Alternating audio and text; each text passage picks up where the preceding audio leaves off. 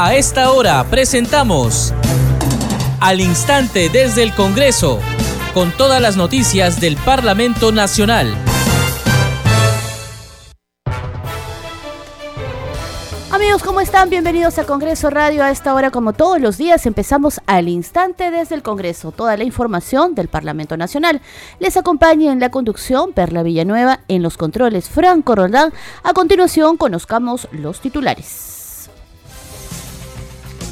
El Pleno del Congreso continuará hoy con el debate de iniciativas legislativas sobre seguridad ciudadana, entre ellas la propuesta que destina al Ministerio Público los recursos generados de la licitación de bienes incautados por ilícitos penales derivados del crimen organizado.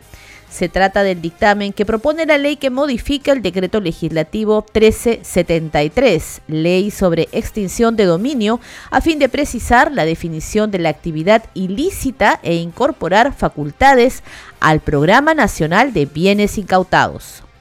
En la Comisión de Justicia, la congresista Patricia Chirino sustentó la moción 7565 sobre la investigación sumaria a los miembros de la Junta Nacional de Justicia.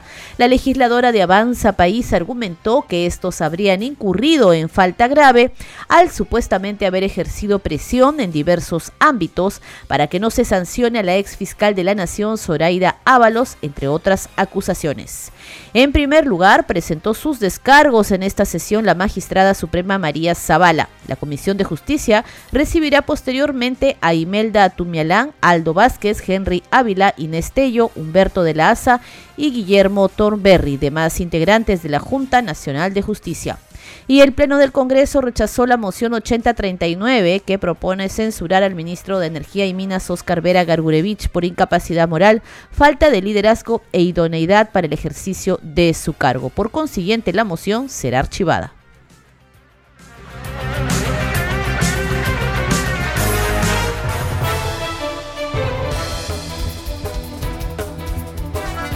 Desarrollamos las noticias en al instante desde el Congreso. El Pleno del Congreso continuará hoy con el debate de iniciativas legislativas sobre la seguridad ciudadana entre ellas la propuesta que destina al Ministerio Público los recursos generados de la licitación de bienes incautados por ilícitos penales derivados del crimen organizado. Se trata del dictamen que propone la ley que modifica el decreto legislativo 1373, ley sobre extinción de dominio, a fin de precisar la definición de actividad ilícita e incorporar facultades al Programa Nacional de Bienes Incautados PRONAVI. Hay que precisar que el pleno temático sobre seguridad ciudadana se inició en la víspera con la aprobación de algunos dictámenes precisamente para coadyuvar en la mejora de la seguridad ciudadana en el país a través de la legislación de estas iniciativas. Y en otras noticias, la representación nacional no aprobó la moción 8039 que propone censurar al ministro de Energía y Minas, Oscar Vera Gargurevich, por incapacidad moral, falta de liderazgo e idoneidad para el ejercicio de su cargo. Por consiguiente, esta moción pasó al archivo.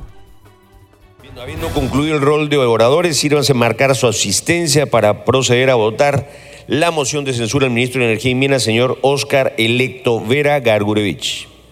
Vamos a cerrar asistencia. Asistencia cerrada. Han registrado su asistencia 112 congresistas, más el congresista Salguana, el congresista Cerrón y el congresista Picón. Es decir, 115 congresistas. Se les recuerda que para la aprobación de la moción de censura se requiere el voto a favor de más de la mitad del número legal de congresistas al voto. Vamos a cerrar votación. Votación cerrada. Han votado a favor 51 congresistas, en contra 47, Macerrón, Limachi, Rivas Chacara y Salguana. En abstención 13 congresistas.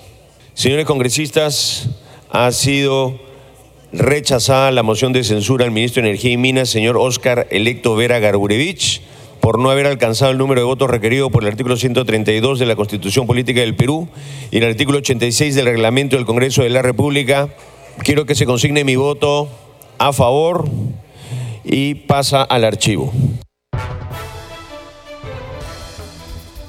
La congresista no agrupada Carol Paredes fue la encargada de sustentar esta moción que como ya escuchamos pasó al archivo. Escuchemos parte de los argumentos de la parlamentaria. Señor presidente, los congresistas de la República que suscribimos al amparo del artículo 132 de la Constitución Política del Perú, así como lo establecido por el artículo 86 del reglamento del Congreso de la República, proponemos a la representación nacional esta moción de censura al señor Oscar Electo Vera Gagurevich en su calidad de ministro de Energía y Minas, designado con resolución suprema número 340-2022 PCM y ratificado mediante la resolución suprema número 389-2022 PCM el 21 de diciembre de 2022. El 11 de mayo de 2023 se dio cuenta la moción de interpelación número 06-346-2022. El 25 de mayo del 2023 se admitió la moción de interpelación. El 8 de junio del 2023 el ministro de Energía y Minas concurrió al pleno del Congreso. El Ministerio de Energía y Minas es uno de los sectores más importantes del Estado que tiene a su cargo los recursos estratégicos que generan ingresos al tesoro público alrededor del 30% del PBI, generan canon y regalías que benefician a la población a través de los gobiernos regionales y gobiernos locales. El funcionario que lo asume debe tener probidad comprobada y transparencia en todos sus actos, señor presidente, y colegas por su intermedio. Es por eso, señor presidente, que las respuestas durante la interpelación realizada el 8 de junio deja serias dudas sobre la justificación de omisiones en sus declaraciones juradas que no se dieron en la presentación oportuna de los mismos. Asimismo, señor presidente, respecto a las preguntas sobre la posición del sector referente de los lotes IZ2B y 6, cuyos contratos culminan en octubre y noviembre. No hay posición clara para que el gobierno deba garantizar el respeto a la legalidad y el cumplimiento con las recomendaciones de la consultora contratada por Petroperú para elaborar su plan de reestructuración corporativa. Por eso, señor presidente, hacemos uso de la facultad de control político que la Constitución y el reglamento del Congreso nos confiere para proponer ante el Pleno la censura del ministro de Energía y Minas, señor Oscar Electo Vera Gargurevich, Señor presidente, si bien es cierto, hay, puntos que se han tocado de intención, pero también sugiero, señor presidente, que se haga una evaluación de su gestión respecto a su desenvolvimiento a favor de la ciudadanía, principalmente en lo que corresponde a energía y minas. Gracias, señor presidente. Ya durante el debate, la parlamentaria Margot Palacios de Perú Libre se mostró en contra de la censura al ministro de Energía y Minas. Consideró que las concesiones petroleras no deben licitarse con privados. Congresista Margot Palacios tiene la palabra por dos minutos. Buenos días, señor presidente. Es eh, bien preocupante lo que hoy se pretende hacer. Tenemos que defender la soberanía energética. Han pasado más de 25, 30 años después de que se firmaran a través de la modalidad de contratos ley y se concesionaran nuestros lotes petroleros. Lotes petroleros que si fueran inservibles no hubiesen saltado a la CONFIEP la sociedad minera, Camex y entre otros. Si son tan inservibles, si no sirven para nada, si no hay producción, ¿por qué quiere el privado nuevamente a través de los contratos ley continuar concesionándose otros 25 o 30 años más? Y lamento que tengamos que utilizar un instrumento como la censura para poder desproteger y permitir que el privado continúe usufructuando con la infraestructura que ha pagado todos los peruanos, todos me refiero inclusive los congresistas de la República, y pretender decirnos que aquí lo que hace el privado es mejor, cuando muy bien sabemos que muchos de estos concesionarios han incumplido parte del contrato, ni siquiera han hecho actividades de exploración, han explotado y explotado lo que el Estado les dejó y de ahí no han hecho más otro trabajo. Y asimismo también el artículo 11 de la Ley Orgánica de Hidrocarburos dice, aprobada por decreto supremo número 042-2005, establece establece con expresa claridad que los contratos que se refieren en el artículo 10 podrán celebrarse a criterio del contratante. ¿Y quién es el contratante? Perú Petro, señores, previa negociación directa o por convocatoria. Su ley orgánica lo dice. Perú Petro tiene la facultad de poder contratar de manera directa o por convocatoria, es decir, no a la privatización de la refinería de Talara y sí a la reversión de nuestros lotes petroleros para que lo administre el Estado. Gracias, señor presidente. En tanto, la parlamentaria Diana González de Avanza País expuso las razones de estar a favor de la censura del ministro. Indicó que nunca hubo voluntad política de licitar los lotes petroleros porque la intención era dejar pasar el tiempo y adjudicarlos a Petro Perú, empresa que, eh, según lo dicho por la legisladora, es la empresa de la que proviene el ministro Oscar Vera y algunos de sus familiares. En los primeros meses que asumimos la labor parlamentaria he venido consultando por medio de la Comisión de Energía y Minas, reuniones con Perú Petro, oficios solicitando información por parte de mi despacho, tiempo atrás, ¿qué se haría con estos lotes petroleros? ¿Qué, va que, pasarían próximos a vencer? Inclusive he pedido a cabo que se lleve un concurso donde una vez más participen públicos y privados y que se determine el mejor operador y que se continúe con la gestión. Los resultados de ahora nos demuestran el plan que se tuvo, y es que nunca hubo voluntad política para licitar estos lotes. Lo que sí hubo fue una clarísima intención de dejar pasar el tiempo. ¿Para qué? Para que finalmente se puedan adjudicar a dedo los lotes a Petroperú, que o coincidencia es la empresa de la cual proviene el actual ministro de Energía y Minas, y que no sería raro que regrese próximamente. Pero no solo el ministro de Energía y Minas proviene de la empresa estatal Petroperú durante la época, durante la gestión de Pedro Castillo y los serios cuestionamientos que existieron. Según su declaración jurada de intereses, también los familiares del ministro de Energía y Minas trabajan en Petroperú.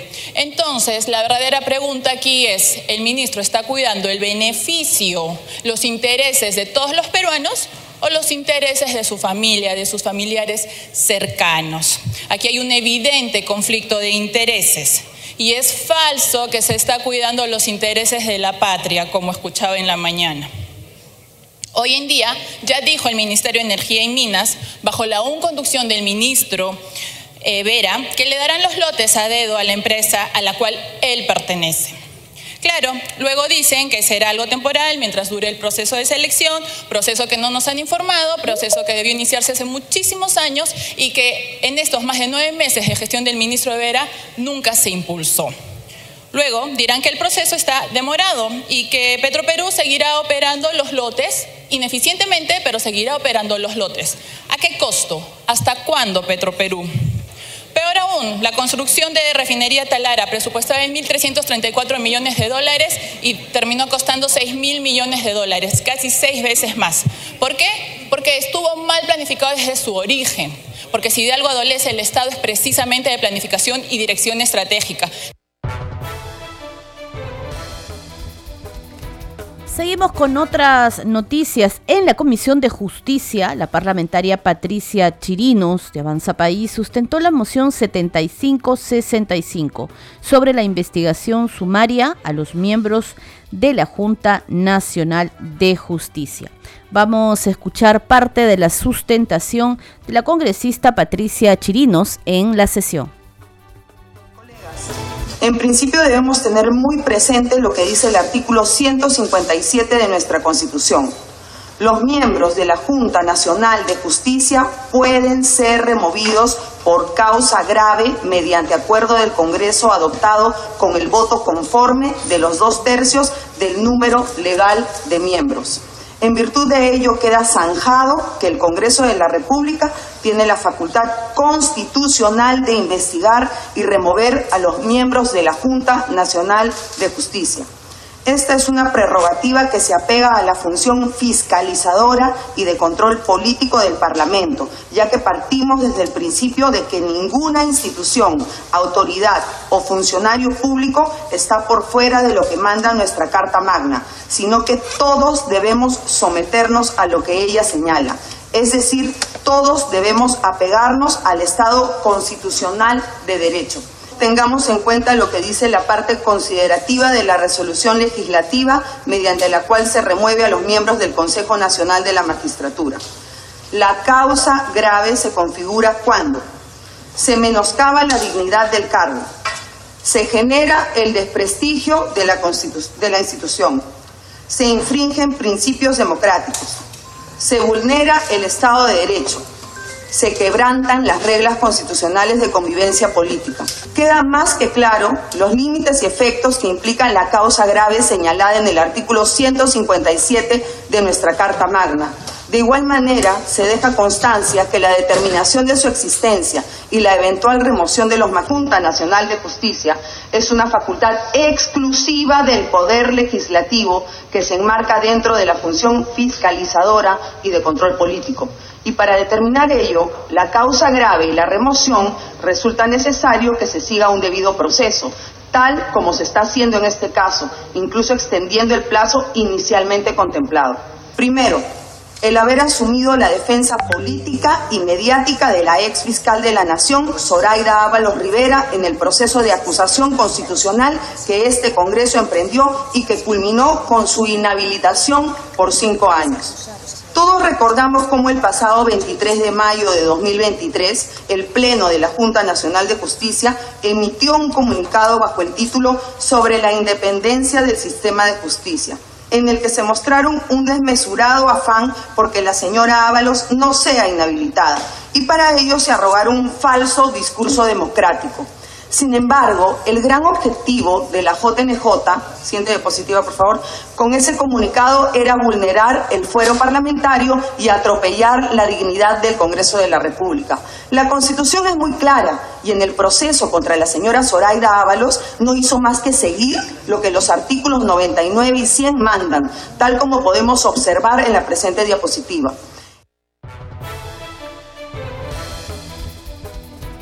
La legisladora de Avanza País, Patricia Chirinos, continuó sustentando y argumentando que los magistrados de la Junta Nacional de Justicia habrían incurrido en falta grave al supuestamente haber ejercido presión en diversos ámbitos para que no se sancione a la ex fiscal de la Nación, Zoraida Ábalos, entre otras acusaciones. Hay que informar que en primer lugar presentó sus descargos ante los integrantes de la Comisión de Justicia, la magistrada suprema María Zavala.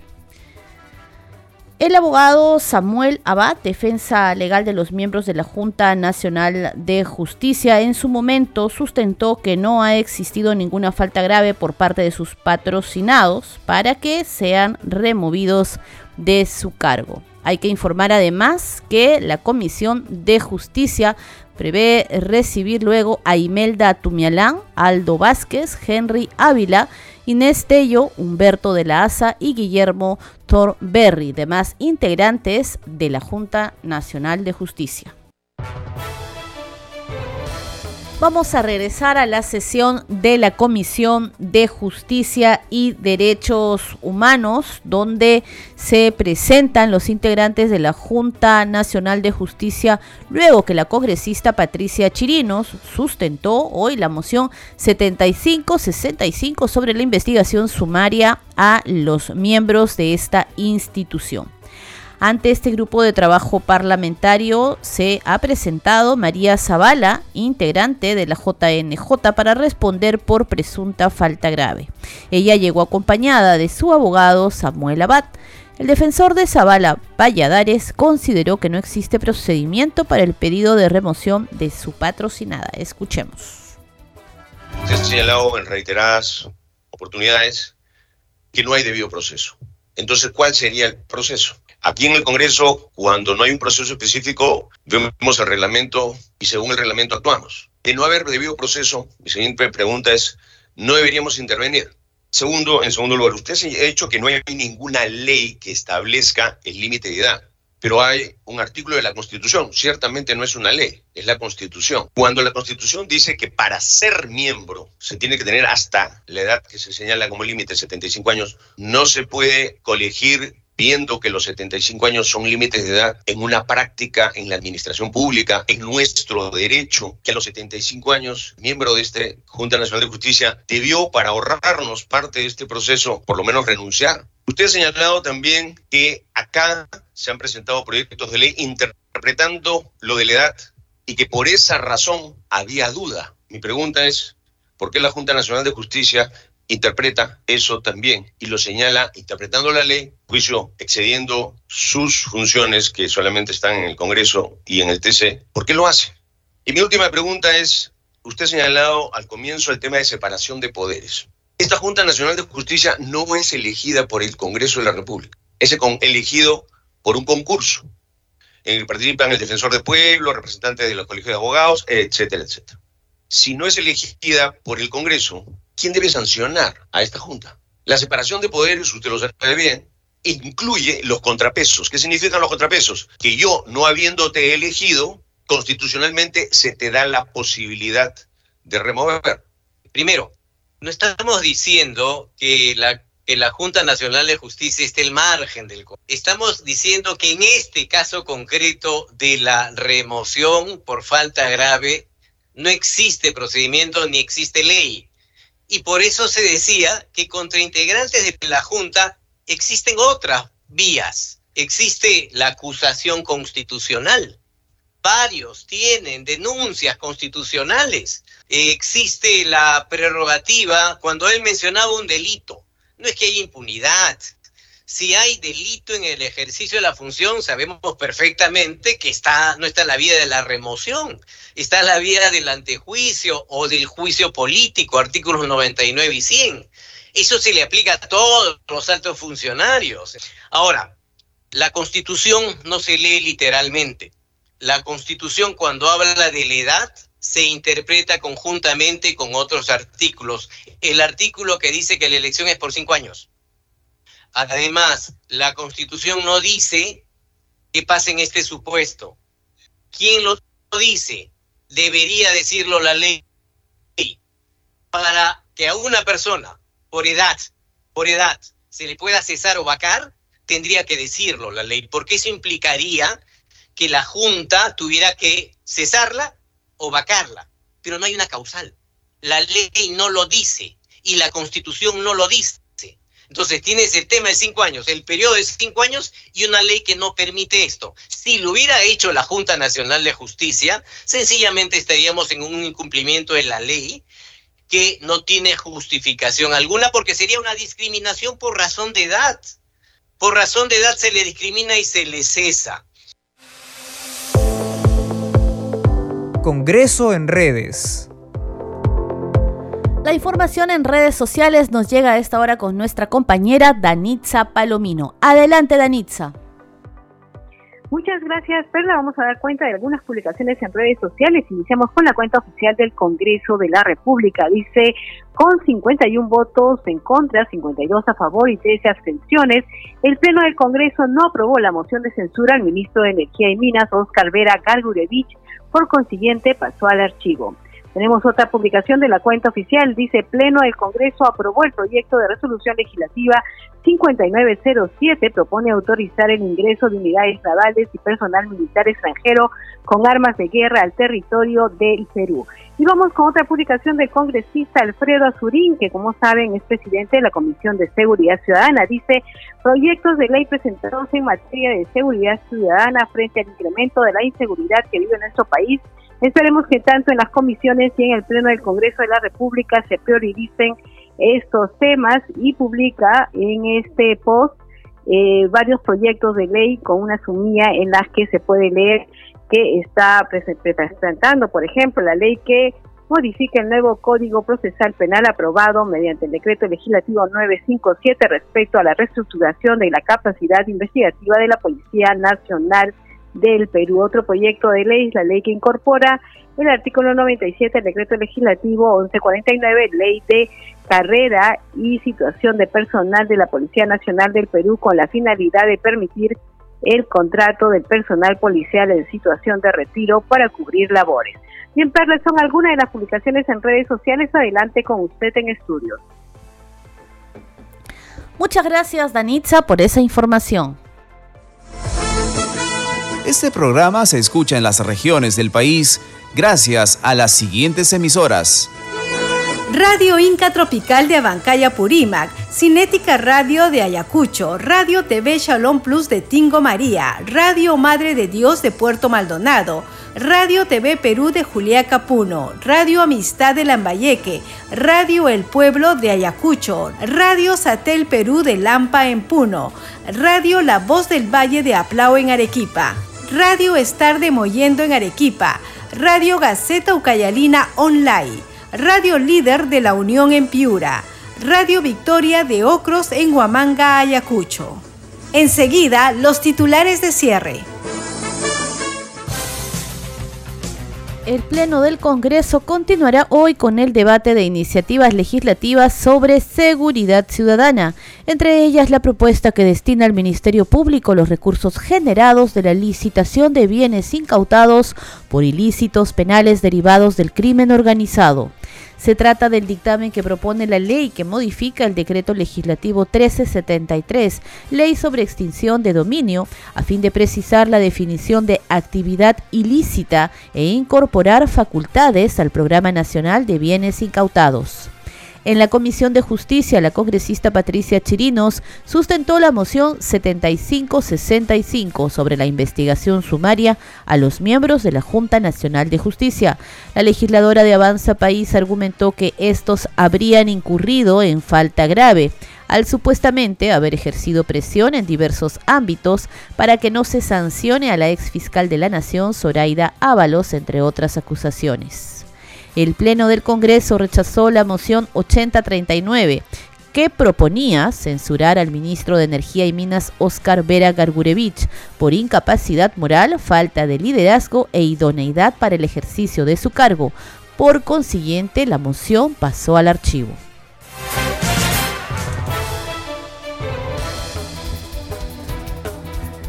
Hasta aquí llegamos con al instante desde el Congreso. Antes de despedirnos, recordarles que este programa también se escucha a través de Radio Mariela de Canta en Lima, Radio Sónica de Ayacucho, Radio Luz y Sonido de Huánuco, Radio Capullana de Suyán en Piura, Radio Sabor Mix de Quillo, Yungay en Ancash, Radio Estéreo 1 de Jauja, Radio Corporación de la región Pasco, Radio Continental de Sicuani en el Cusco, Radio Acari de Carabelí en Arequipa, Radio Máxima de Santa Rosa de Quibes Radio Pasco en la región Pasco.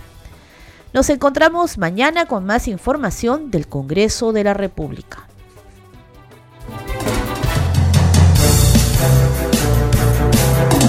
Hasta aquí, al instante desde el Congreso, con todas las noticias del Parlamento Nacional.